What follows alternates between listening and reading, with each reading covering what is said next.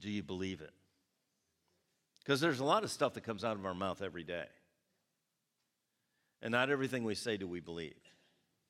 And it is absolutely critical that when we speak God's word, we speak it in faith.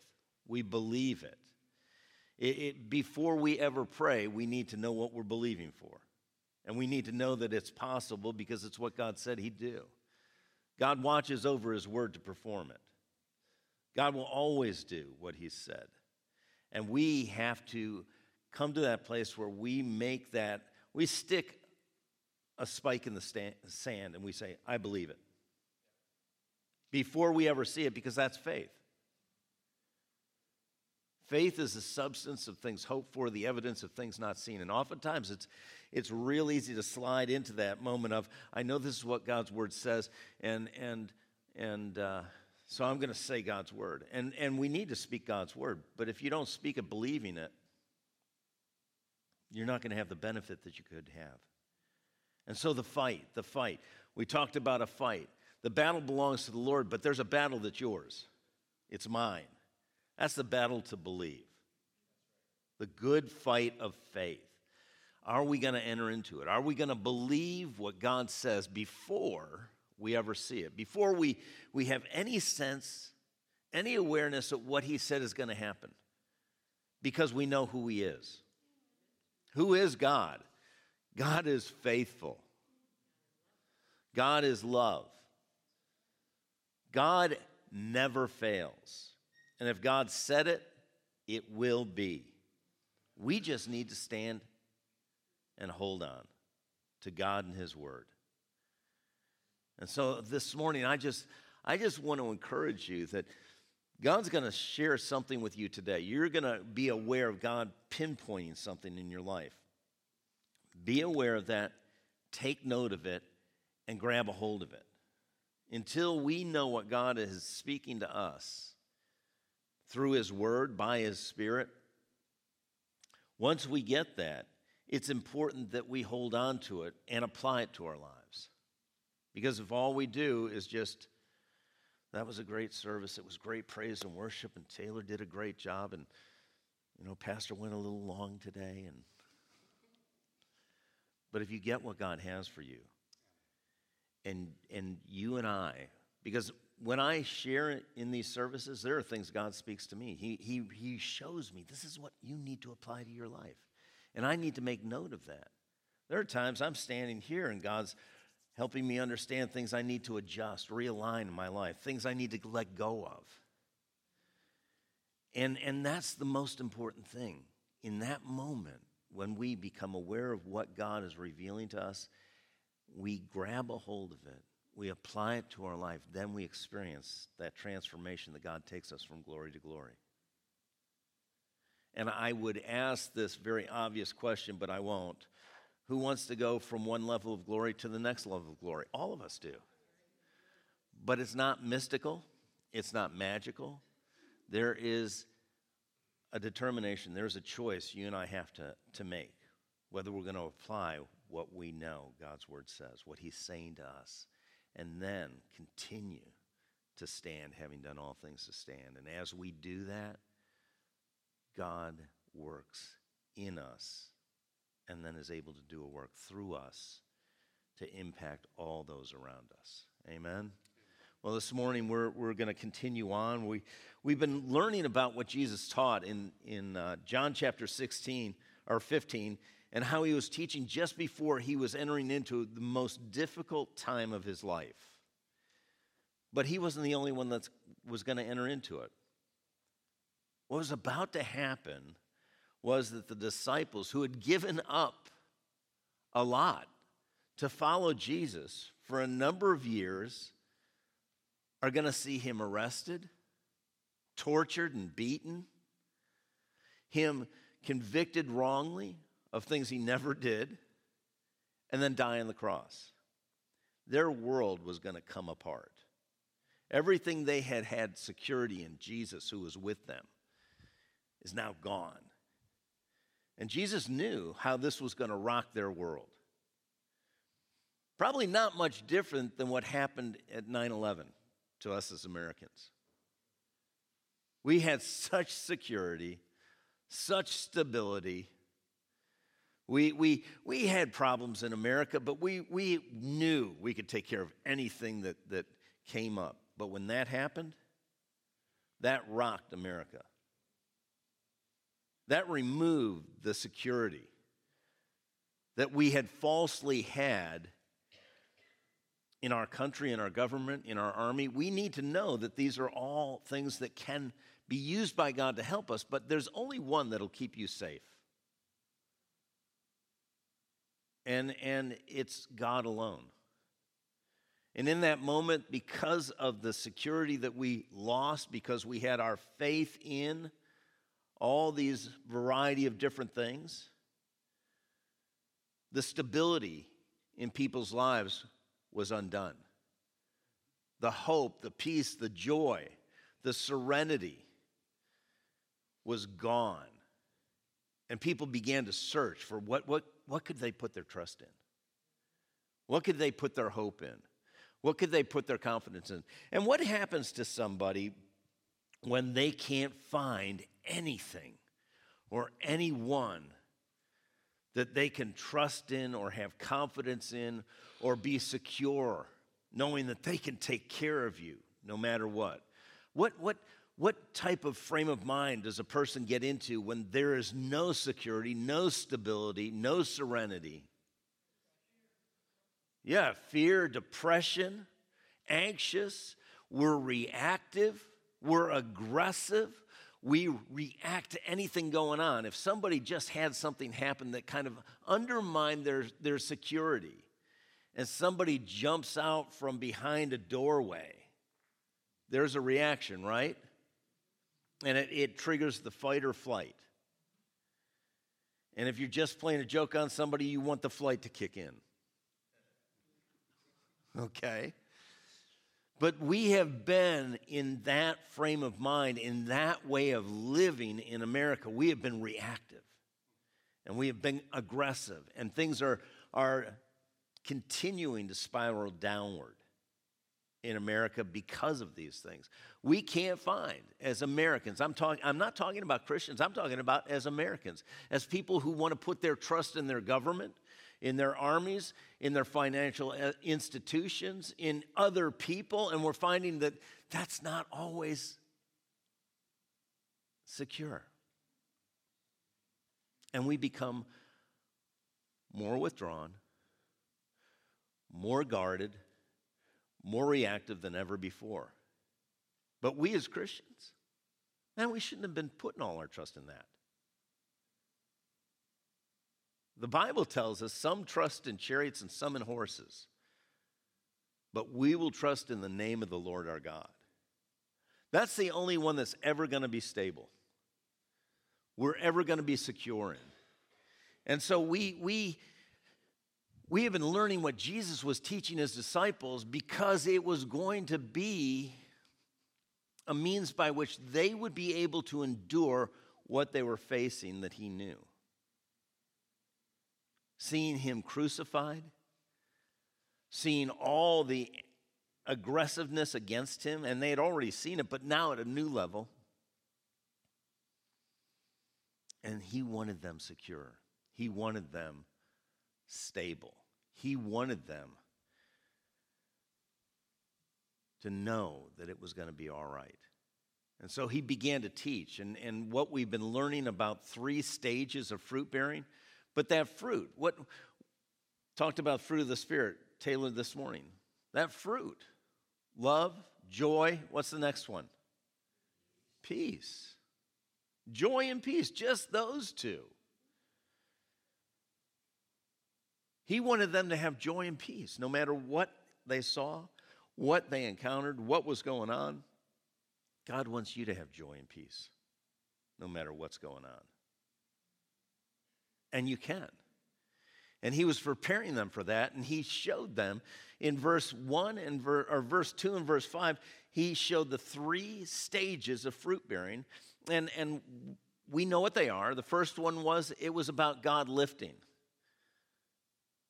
him disciplining, realigning us And that was removing sin, active sin in our life. As long as there's sin in our life, the enemy has an active role in our life because he's there to steal, kill, and destroy. And the way he does is he entices us, and we make the final decision whether we're going to sin or not.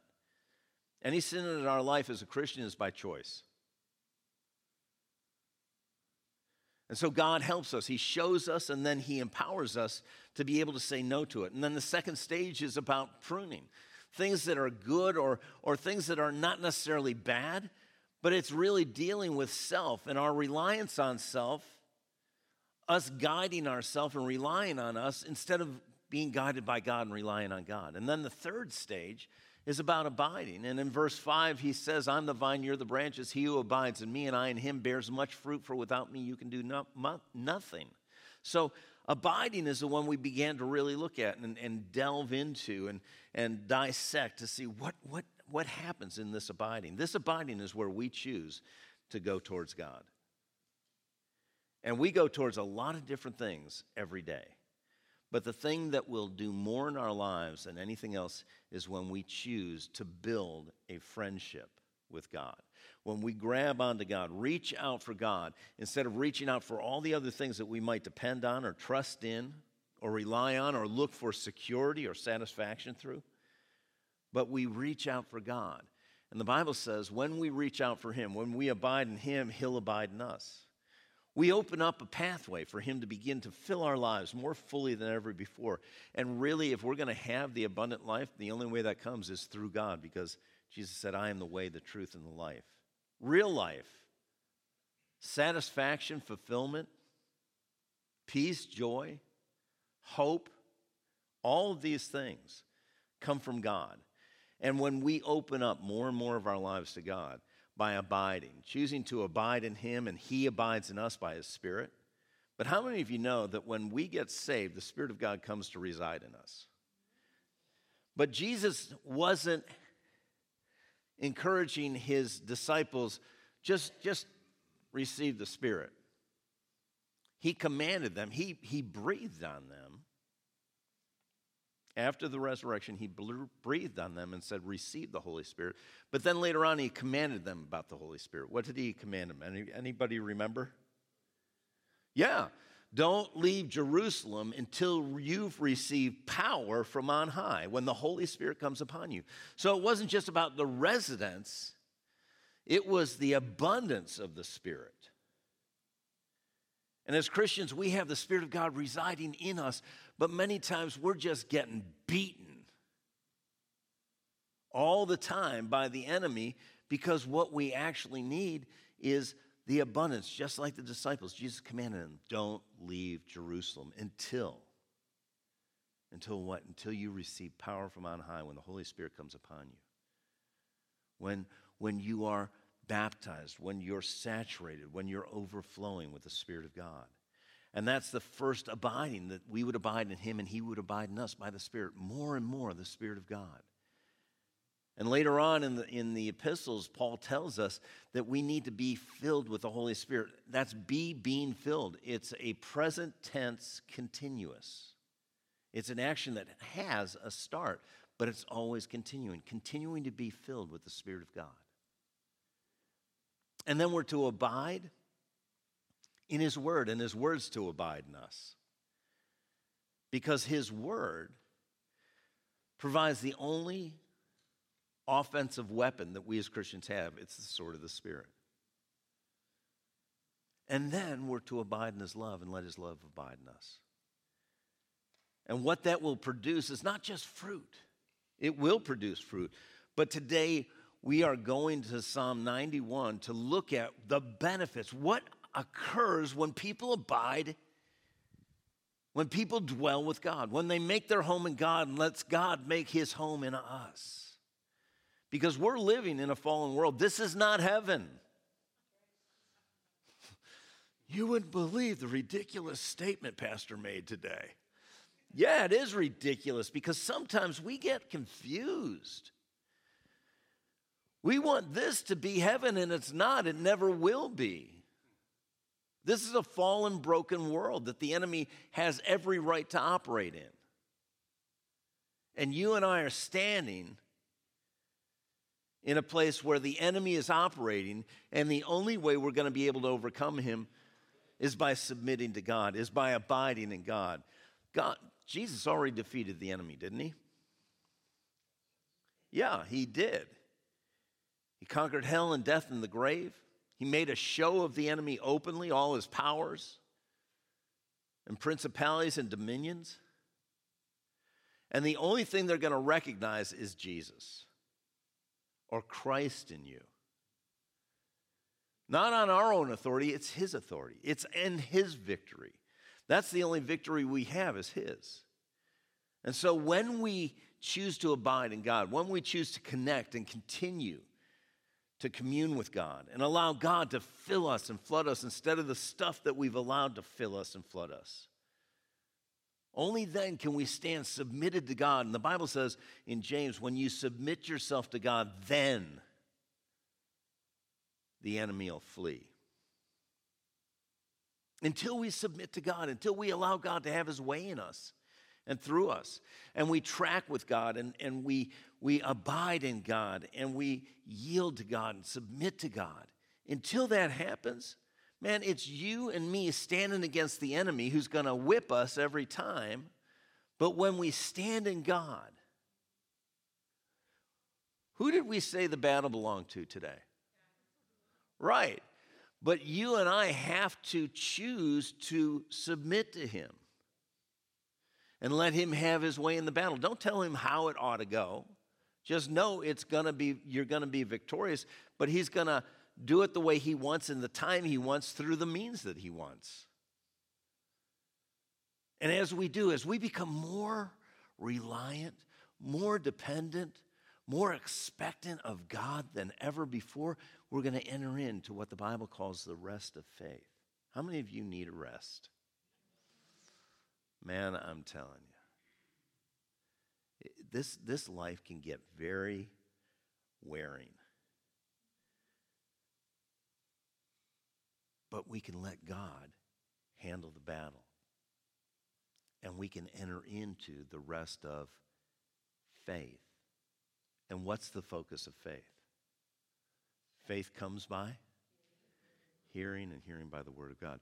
Our focus is on God, on his word, on his character, on who he is, on what he's done. That's why we've got the Old Testament. The Old Testament is there to show us how faithful God is. God doesn't change.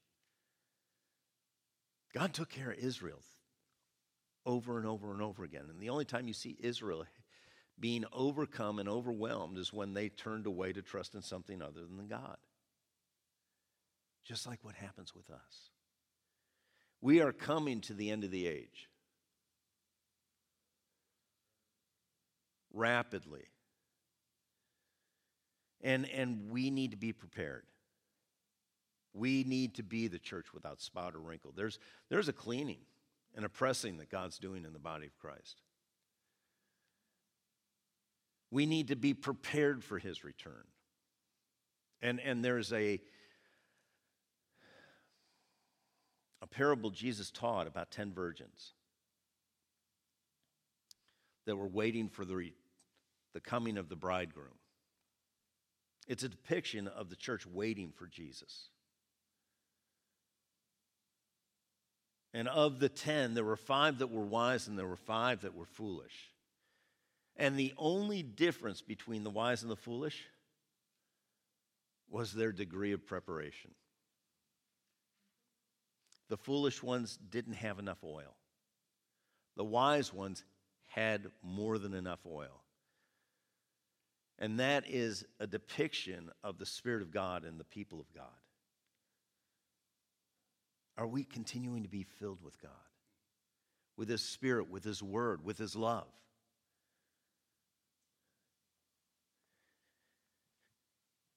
And if we are, while we're waiting, we don't have to be overwhelmed. We can be overcoming in all these things. And this morning we're going to look at Psalm ninety-one. We're going to get just into the first few verses of it, and we're going to dissect it.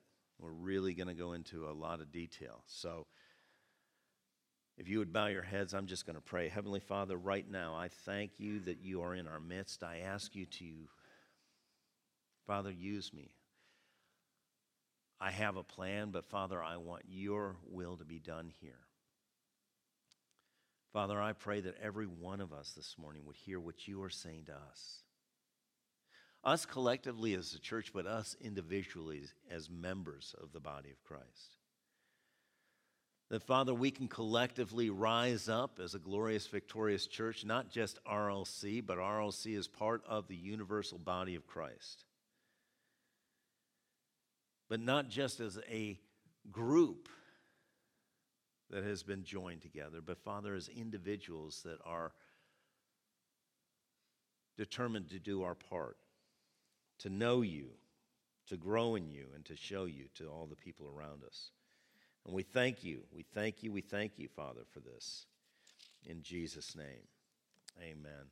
So in Psalm ninety-one, verse one and two, we looked at very briefly at the end of last week's service. But, but this is one of the Psalms that they scholars aren't sure who actually wrote it, whether it was Moses or David, but I'm going to tell you something. There was something very similar between both of them.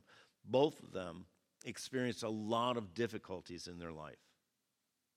Probably more than any of us sitting here.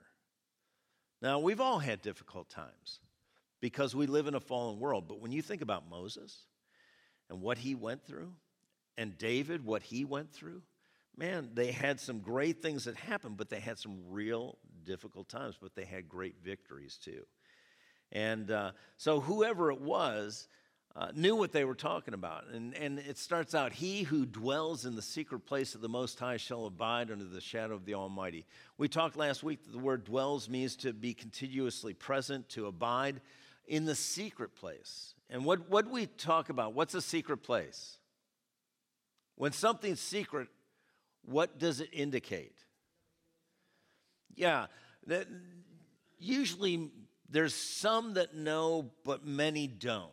There are more that don't know than know about it or that go towards it. If it's secret, then, you know, a lot of people don't go that direction. If there's this secret place to overlook this beautiful view, a lot of people aren't up there. And so this secret place is a place that a lot of people don't go to. And the reason why people don't go to the secret place of the Most High is because they don't want to pay the price. It's not secret because God's keeping people away. It's just people don't want to make the sacrifice for it. The Bible says we will find God when we seek him with all our heart, when we seek him diligently, not just when we're in need, not just when we've got some spare time. We seek him, seek first, the kingdom of God and his righteousness. There's a priority here that we as Christians need to really look at our lives. I've been looking at my life and, and realizing I've got to make some real adjustments to make sure that Jesus has the preeminence, the first place, the first place in rank, the first place in value, the first place in influence. Because I've lived my life where I've been taking that first place, or or my wife has been taking that first place, or or other experts have been taking that first place. And I have to be adjusting my life where there is no one in the first place except the first person, and that's Jesus. He who dwells in the secret place, he who chooses to make that place something that they want to get to, shall abide under the shadow of the Almighty. Now, when you look at this, there are two names of God right here. We're going to see four names of God, but two names of God. The Most High is Elyon. It means the supreme above all cre- creation. How many of us want to be with the God who is supreme over all creation? If he is supreme over all creation, what of creation do we have to worry about? What of creation do we have to worry about? Yeah, I'm I'm I'm looking for answers today because I don't want you to just mentally agree. Because if we mentally agree with the word, it's not going to work the way it needs to. We need to believe it. And part of believing it is speaking it. And so We want to be in that secret place of the Most High, the supreme above all creation, that nothing, nothing is beyond his ability to influence. Then it says, dwells under the shadow of the Almighty. We talked about a shadow and that it doesn't fall very far from whatever it is that, that is causing the shadow to be cast. And so we need to be close to be under the shadow of the Almighty. This is another, another name of God, El Shaddai. El Shaddai, the most powerful. There's nothing, nothing more powerful than God. And then it goes on to say, I will say of the Lord. That word Lord is Jehovah, the self-existent, eternal one. I will say of the Lord, now look at this, he is what? And, and, do you notice one thing that was the same in all of that? It was personalized. My refuge, my fortress, my God. It's indicating that there has to be this personal connection with God. That he's yours. You know he's yours. He's your friend. He's your God. He's the one that's closer than anybody else. He's the one that we turn to before we turn to anyone else. My refuge, my fortress, my God. That word God there is Elohim. Above all other gods with little g, all rulers, all angels, all works. I will say of the Lord, he is my refuge. What, what, does anybody remember what we talked about last week? And this is very dangerous for me to do because I get disappointed sometimes when nobody knows, nobody remembers. But when we talked about refuge, what, what did we determine a refuge is? A sanctuary, a safe place. You guys did great. Thank you. I feel a lot better. A refuge. If there's an animal refuge, it means animals are safe there. If he's our refuge, it means we're safe there. Now, in a refuge, and it doesn't happen all the time because there are refuge, there are refuge for elephants and, and all sorts of animals in Africa that poachers come in, right? And what do they do? They poach. That's why they're called poachers. They, they come in and they kill the animals. They take what they, they, they are after. They disrupt the sanctuary. They disrupt the protection. Now, that's because they can't enforce it, but guess who can? God. When he's your refuge, he can enforce that. But what happens if an animal goes outside the refuge? They are fair game. The moment they step beyond the refuge, anyone can legally take them out. If you and I step beyond the refuge, the safe place of God, that's right, the enemy will come after you. But he can't touch you in God. You may say, well, I want to be there because I don't want anything bad to happen to me. Remember where you live. You live, no, I'm not talking about New York State. I'm talking about in the world. In the world that the enemy has every right to operate in. And so we're going to see something about refuge and fortress and all these things, about what we have mistakenly believed that God should do and can do.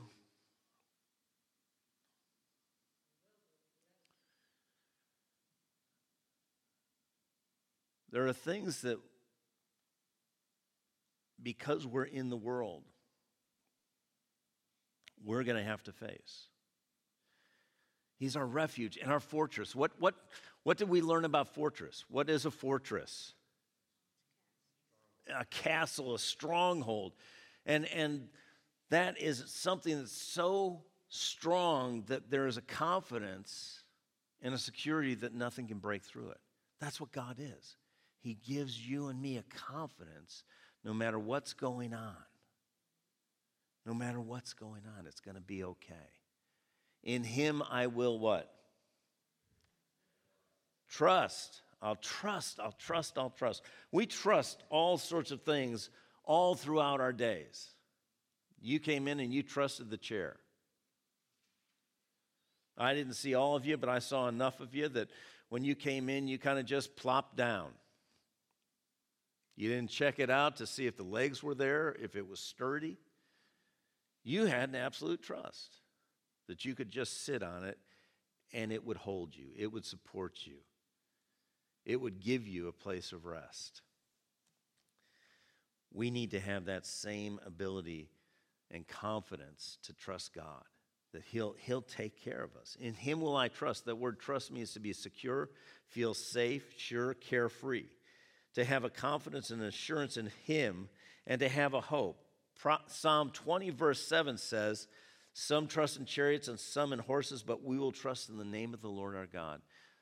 What is his name? Yeah, there are a variety of names. Jehovah Rapha. See, names are very important to God, and they should be very important to us. In the Bible, names meant something. It gave an indication of a character, of who that person was. And when we find out the names of God, and this is why we have to study, because we can't go through everything that needs to be gone through on one day a week for, you know, an hour. Jehovah Rapha. Does anybody know what Jehovah Rapha means? The Lord God, our healer. The God that heals us.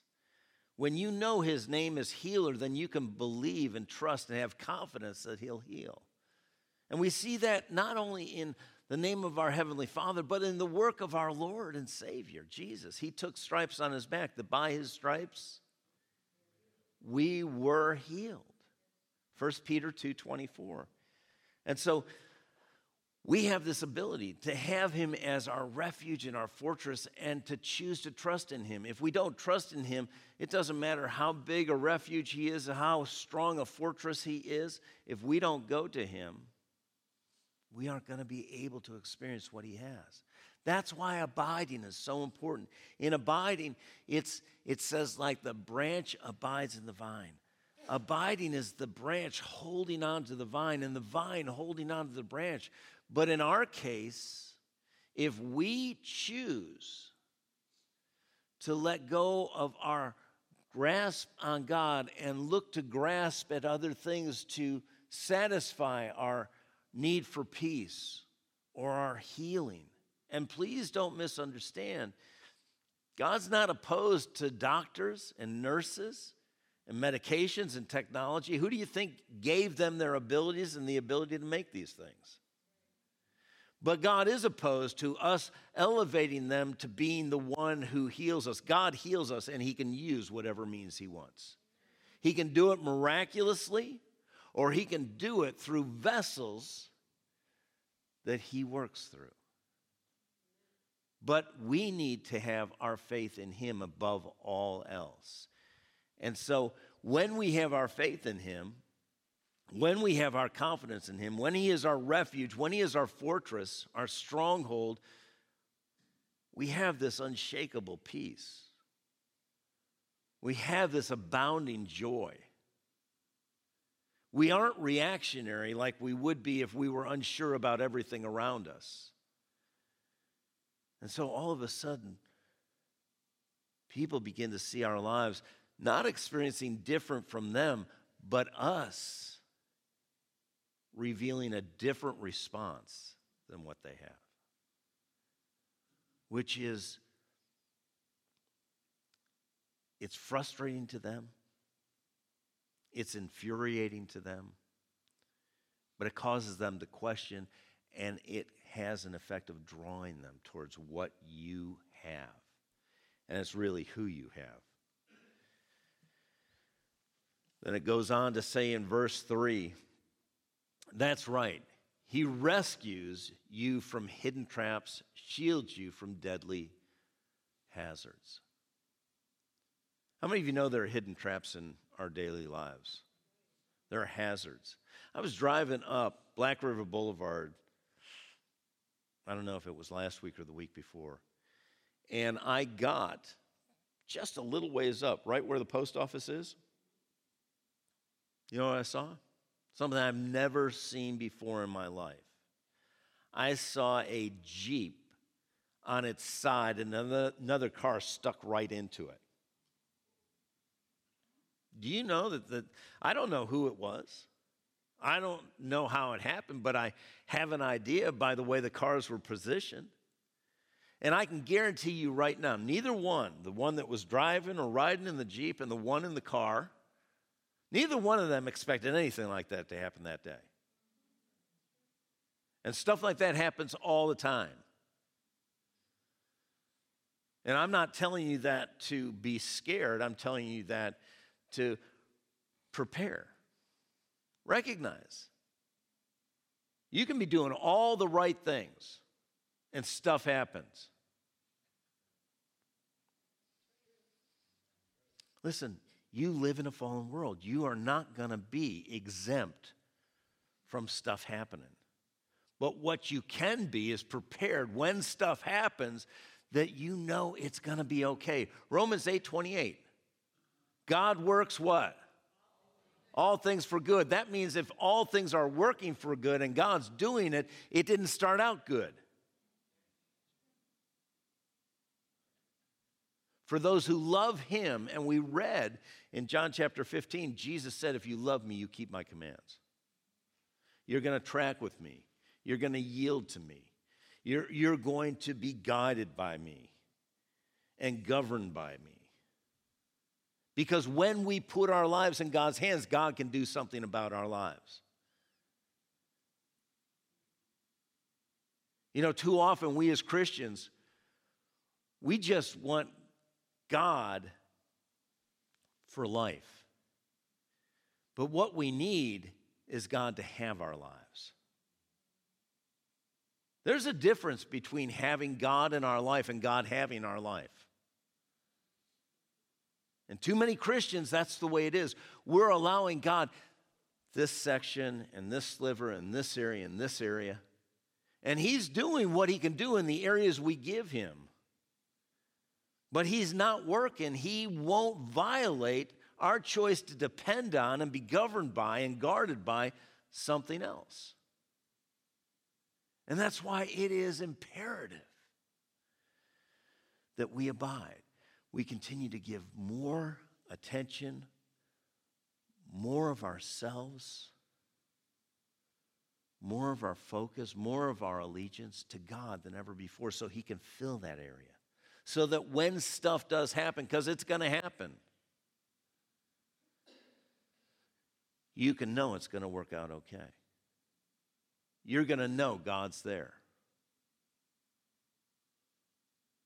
You know, things happen in people's lives not because necessarily they've done wrong. It's because the enemy is out there to steal, kill, and destroy. And we have to be prepared when stuff happens, when we get the report of this or that, or when somebody who is choosing to do whatever they're doing, regardless of their consideration for anybody else, and all of a sudden impacts your life, you can know, all right, God didn't cause this. The enemy's out doing what he's doing. But God's going to work it for good. God's going to turn it around. He's going to rescue. It didn't say you weren't going to have traps or deadly hazards, but he'll rescue you. When you're rescued from something, what happens? If somebody's rescued from drowning, what does that mean? Save them, which indicates that they were drowning, right? Something was happening that they couldn't take care of themselves in. That never happens in our life, does it? Something's happening that they didn't expect. They went for a swim, and they thought it was going to be great and refreshing. All of a sudden, they found themselves out beyond their ability, beyond their strength, beyond all their resources, and things were going south quick. And somebody comes to them. I want you to know, Stuff happens all the time in our lives. And I'm not saying this to cause you to be afraid, but be prepared. How do we prepare? We make sure we're abiding. We make sure that we choose. God is our refuge and our fortress. We choose to trust in God. When the stuff happens, you're already prepared. You know where you're turning. You know where your trust is. You know that He will never fail you. Now, He won't always work things out how you want it worked out and when you want it worked out, but let me tell you this, I guarantee this, because God can't do anything else but this. He'll always do the best. And if you doubt that, then you're not going to trust Him. And you have to settle that issue. Do you believe that every good and perfect gift comes from above? Do you believe that God always works things out for good for those who love Him and are called according to His purpose? Do you believe that with God all things are possible? You have to settle that first. And when you settle that, then you can engage in life, and whatever comes, your world is not overthrown. You may be shaken. You may have the questions we all have. Why me? Why did this happen? If God's so good, why did this happen? Because God didn't, didn't do it. Why me? Well, there's another question. Why not? Man, I'm telling you, if you're being used by God, you're a big target to the enemy, and he's going to target you before he's going to target somebody that just sits the seats. And that is not, that is not an invitation to sit, sit in the seats. Because there's no greater celebration or greater testimony than when there's a great test and God comes through. And God does come through. Always. He will never, ever, ever fail. It goes on to say in, in ninety-one verse four, He'll cover you with his wing, with his feathers. Under His wings you'll, you'll take refuge. There's that refuge again. His truth shall be your shield and buckler. Now we're getting crazy. We're talking about God's wings and feathers. Does God have wings and feathers? It's, it's, It's a word picture, because they knew, and we should know too, that, that it says He'll cover you with His feathers. Under His wings you'll take refuge. Jesus even, even addressed this. This was addressed in the Old Testament when it says in, in Malachi four two, the Son of Righteousness will arise with healing in His wings. His wings were a representation of what a bird would do with its young. It would cover them, to protect them, to camouflage them, to shield them from the elements. And, and God does. Jesus said in Luke thirteen thirty-four, over Jerusalem, I would gather you as a hen would to her chicks under her wings, but you would not. See, the only way somebody's going to be safe is to choose. Go to Him. You're going to be secure. You're going to be stable. You're going to know that no matter what comes to you, that God can take care of it. He can cause you to overcome. Overcome in it. And then in verse, it says, His truth, I'm sorry, go back, John. His truth shall be your shield and buckler. His truth. What is God's truth? His word. His word. His word. That's why the enemy works so subtly and so hard to keep us so busy from getting into His word and getting His word into us. It's not just about reading the Bible. If we don't believe what we read, then it does us no good. And it's about incorporating it in our lives. in our hearts, that we would memorize it and we would meditate on it. And so his truth is his word. Psalm one nineteen, one sixty says the entirety of your word is truth. And then in John seventeen, it says, Sanct- Jesus said, sanctify them by your truth. Your word is truth. So his truth will be a shield and a buckler. What's a shield? It's a protection, okay? It's, it's, it's something that you have that you, in the armies of that day, they had shields. They had shields that they could hook together to make a bigger protection, but they had a protection that was portable. Now, this says his truth will be our shield. Now, my question for you this morning is, how big a shield do you want? Because this all depends on you.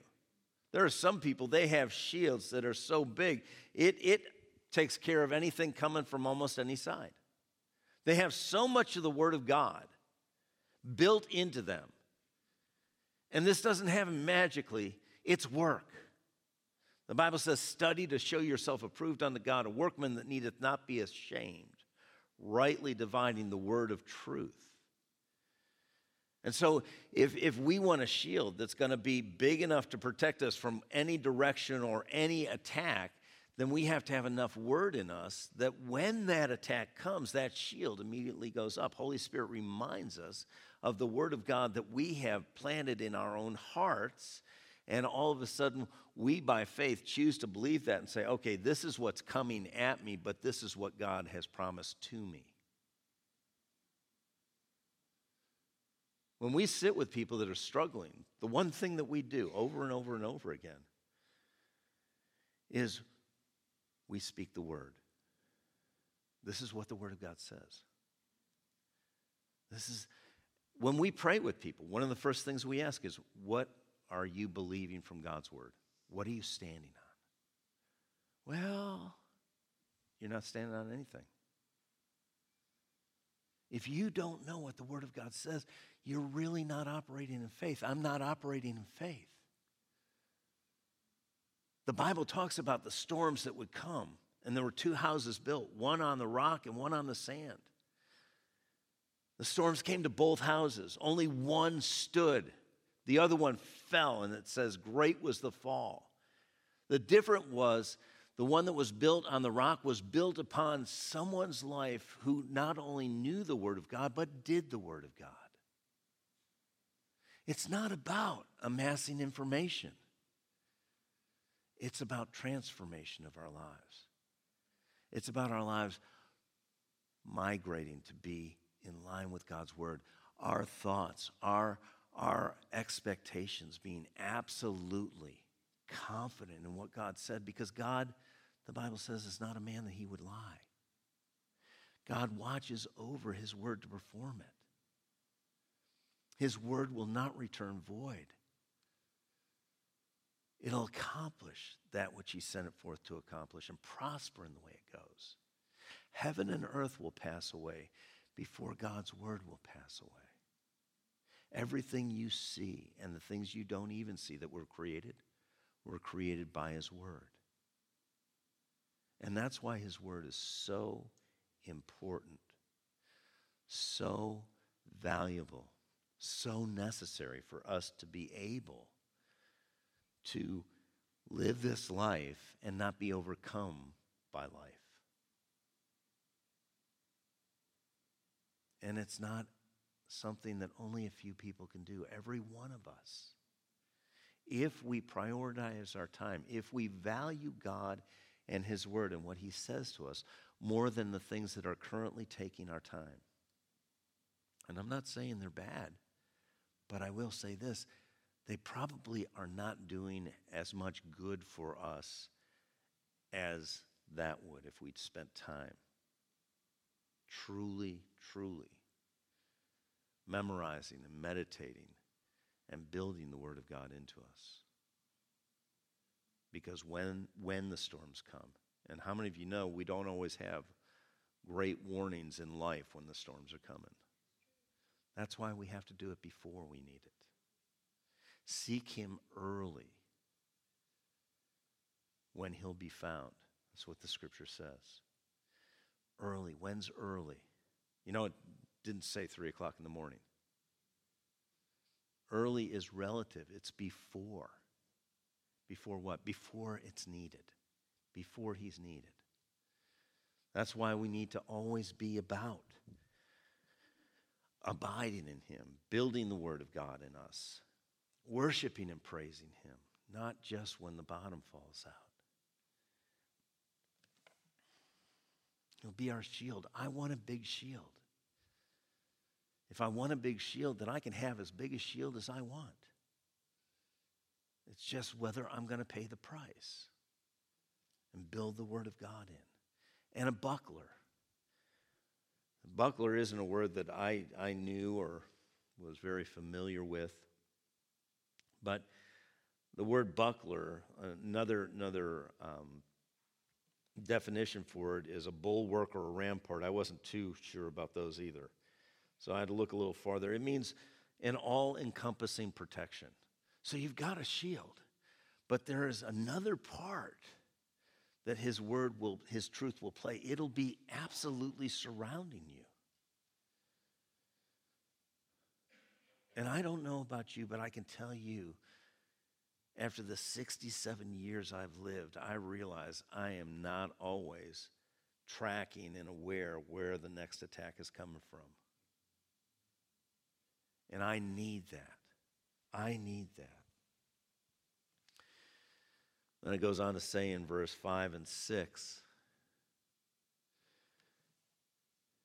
you will have nothing to fear. Think about that. What, what, what, what would your life be like starting today if anything that you were anxious about or fearful of or, or you know, stressed about all of a sudden was gone? Would that change anybody's life here besides mine? Of course it would. And, and this is where, again, the Word of God is telling us, if we'll abide, if we'll dwell,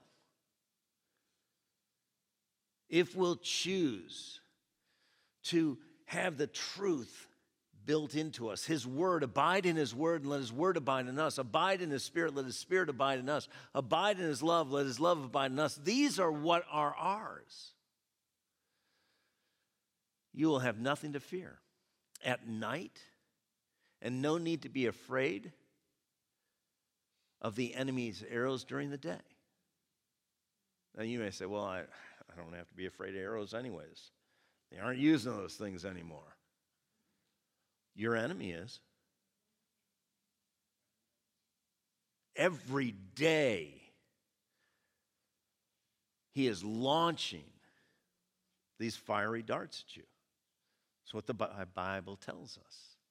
What are they? They're those accusations. They're those things that come to you, the thoughts that kind of just pass through your mind, and it's like, you're, you're not worth anything. God will never take care of you. These fiery darts. And if you don't know what the Bible says that you have to do with it, then in those days when they had shields and a fiery dart hit a shield, the elite had metal shields, but many of them had leather or wood shields. What would a fiery dart do when it, or a fiery arrow do when it hits a, a wood or a, a leather shield? And all of a sudden, their protection becomes a liability. But they don't want to get rid of it because they're even more exposed, so they're going to start to get burned by it if they hold on to it. The Bible tells us that we can quench every fiery dart that the enemy throws by something. And I know some of you know it, and it's the shield of faith. Again, the word. This is what extinguishes the lies of the enemy, the accusations of the enemy, the attack of the enemy when he's coming after you. You're never going to make it. You're going down. This is your last time. You're done. God doesn't care. Nobody else cares. Please remember that the Bible says that not only is Lucifer and his whole army of demons are, are the accusers. They're accusers. They accuse you, but they're liars. If you're being reminded that you'll never make it, does that line up with what God's promise is? But if you don't know what the promise is, and you've been hearing this all your life, and you're used to this, this is what you're going to continue to gravitate towards and allow to be present in your life, and even undoing your own progress. And you have to take captive that thought. Recognize it's not truth. And we need truth, because what does truth do? You'll know the truth, and the truth will set you free and keep you free. We have to take captive that thought. That's not true. I reject it. But how many of you know that if all you do is say, that's not true, I reject it, it doesn't just go. It continues to try to cycle through. And this morning, if I tell you, don't think about the fire truck, that big red truck with those black tires and shine and shiny chrome and those black hoses. Well, what are you thinking about? That's it. Because you can't think about two things at the same time. None of us can. And that's why we have to choose, not just to say, no, that's not true. If I say, don't think about the fire truck, think about the ostrich with those big, long legs and that long neck. You forgot about the fire truck. All of a sudden, the picture in your mind is of this ostrich. That's why we have to replace what the lies are, what the attack is, with the Word of God. We have to be tenacious. Then it goes on to say in verse six, you will have no fear. I used to have a no fear sticker on the back of my motorcycle helmet. It said, no fear. And then it said, fear God. Because we don't have to fear. You will have no fear of diseases that come in the dark or terrible suffering that comes at noon. No fear. God doesn't want you to fear, because fear is the opposite of love and the opposite of faith. Where fear is operating, love and faith are, are absent. We're not, we're not confident of God's love in us, love for us. We're not confident of what God has promised and said for us. And so we've chosen who we're going to believe. And there is where we have to make some adjustments. Then in verse seven, it says this. A thousand may fall at your side and ten thousand at your right hand. Isn't it good news this morning? Doesn't sound like it. But it says, but it shall not come near you. Now, sometimes we read this and we say, well, you know, if I'm abiding in God and God's abiding in me, if I'm abiding in Him and His Spirit is abiding in me and filling me and flooding me, and I'm abiding in His Word and His Word is abiding in me, and I'm abiding in His love and His love is abiding in me, is this telling me I'm not going to have any problems? No, no. When it says, but it shall not come near you, what did it say over and over and over? You shall not fear. One of the things that happens is we live in a world that things happen. The enemy orchestrates things in our lives. But we don't ever have to fear. We, we do not have a promise from God that these things won't come at us, but they will never overcome us. They will start to try and have an inroad. It's like a burglar testing the door of your house. You know, he's there. He's looking around. The Bible says the enemy goes about like a roaring lion, seeking whom he may devour. But when a lion roars, what does that incite in its prey? Fear. And what usually is the reaction because of the fear? Takes off, right? There's just a sprint away. And that's what the enemy wants you and me to do. He's going to accuse, he's going to attack, he's going to roar, and he wants us to start to migrate away from God. We're not dwelling in the secret place of the Most High. We're on the run. We're not abiding under the shadow of the Almighty. We aren't allowing the Spirit of God to remind us of the Word of God. All we're thinking of is how bad this can be. And again, you're going to meditate. You're, you and I are going to meditate either on the truth or a lie. And if we meditate on the truth of God's Word, it's going to empower us and impart to us the ability to maintain peace and have hope and a confident expectation of good, of God. But if we don't, man, we're going to take off and we're going to run where we think we can get away. But listen, when a lion roars and the prey runs, what does the pride of lions do? Pursues. And they track that poor animal until it gets so tired it gives up. And they kill it. And the enemy is trying to cut you out of the herd. Cut me out of the herd. Get us running in fear, not walking in faith. That we know our destiny. We know our deliverer. We know our provider.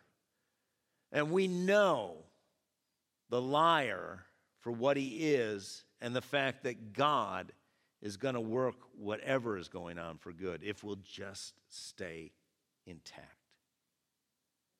Stay connected. Stay trusting. Stay abiding. It shall not come near you. What it? The fear. Because the fear is what drives us away from God, drives us where the enemy wants us to be. Stuff is going to happen. And, and when we start falling prey to what the enemy wants us to do, question God. When we start to question God, God, why didn't you take care of me? Why, why did you let this happen? You're living, I'm living in a fallen world. Stuff happens.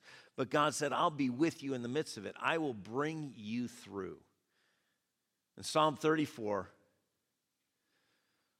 the Bible tells us in verse nineteen, many are the afflictions of who? The righteous. That's not a promise you have in your promise box because we don't like that. Many are the afflictions of the righteous. If we want to believe the Lord delivers us out of them all, we have to believe the first part too. Many are the afflictions of the righteous, but the Lord delivers him out of them all. He rescues. He delivers. It starts to come, but God brings us through and into what he's prepared every time. If we'll stay intact, if we'll stay abiding, if we'll stay tracking with God, if we'll stay trusting with God, stuff comes to all of us because we're, we're in this fallen world. But God causes us to be overwhelmingly more than conquerors if we choose to abide, dwell, continue to let him fill us and flood us. His word, his love, that perfect love casts out all fear. And don't fall into the trap of thinking, well, if I'm doing everything God wants me to do, nothing bad will happen.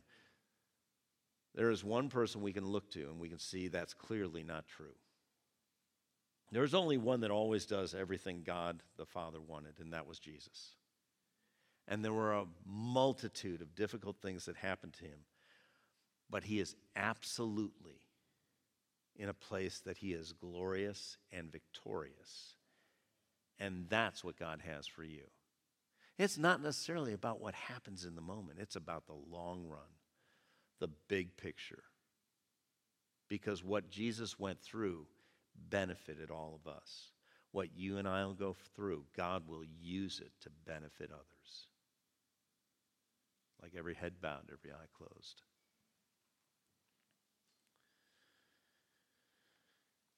You know, this is the Bible talks about the milk of the word and the meat of the word. This is not milk, this is meat. This is something that it's going to take some work to, to chew on, to digest, to process, and to recognize that, that we can't make God's word say what we want. We have to read what he said. We have to be prepared, not scared, because he's provided and he's willing to guide us through everything we encounter, because Jesus overcame all the power of the enemy over death and over the grave. And he has for you to overcome. But the only way he's made that we, as flawed, frail human beings, can overcome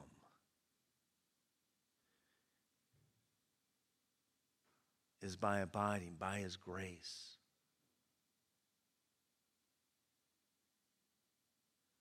By what he provides. And how he sustains. And how he rescues and delivers and brings through and into the good that only he can work. If you're here this morning and you've never trusted, given, really given your life to Christ, release it to him to be your Lord, your master, your Savior, the one who governs your life, who guides your life, who owns your life, and who gives you life. I want to pray with you this morning. If that's you, I just want you to lift your hand and say, that's me. Then I trust everyone here. We have that relationship with God. But God wants more than a relationship. He wants a friendship. And we need. We need to always remember he's Almighty God, but we also need to know that he's one who sticks closer than a friend.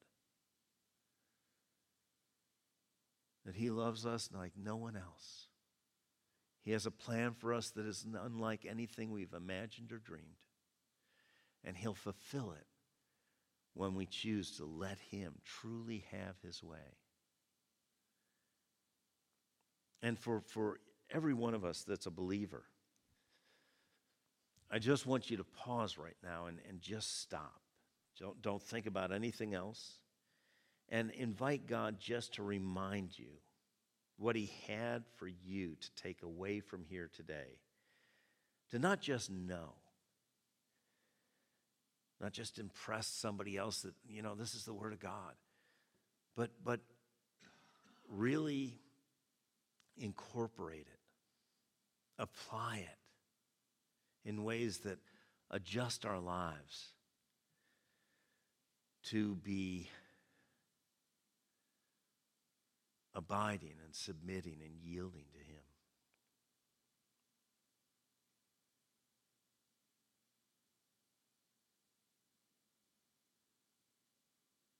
Father, we thank you. Lord, we thank you. Holy Spirit, we thank you that when this service is over today, you're still in service. We're still in service of you. We're going to be connected. And Father, we can be receiving the guidance that we need everywhere. Help us, help us to recognize the, the pull to distract us, to cause us to depart from our awareness, our reliance, our trust, our expectation of you, and, and subtly put it over on something else. Lord, it's in you we live and move and have our being. Help us to recognize every day, everywhere, every way, you're with us by your Spirit. Help us to live a life that truly is pleasing to you, yielding to you, because we're abiding in you. That, Father, when we encounter the things that everybody else does, we will not fear. We will know that you are with us. We will know that your plan is still intact for good with a future and a hope. We will know that you are working things out for good,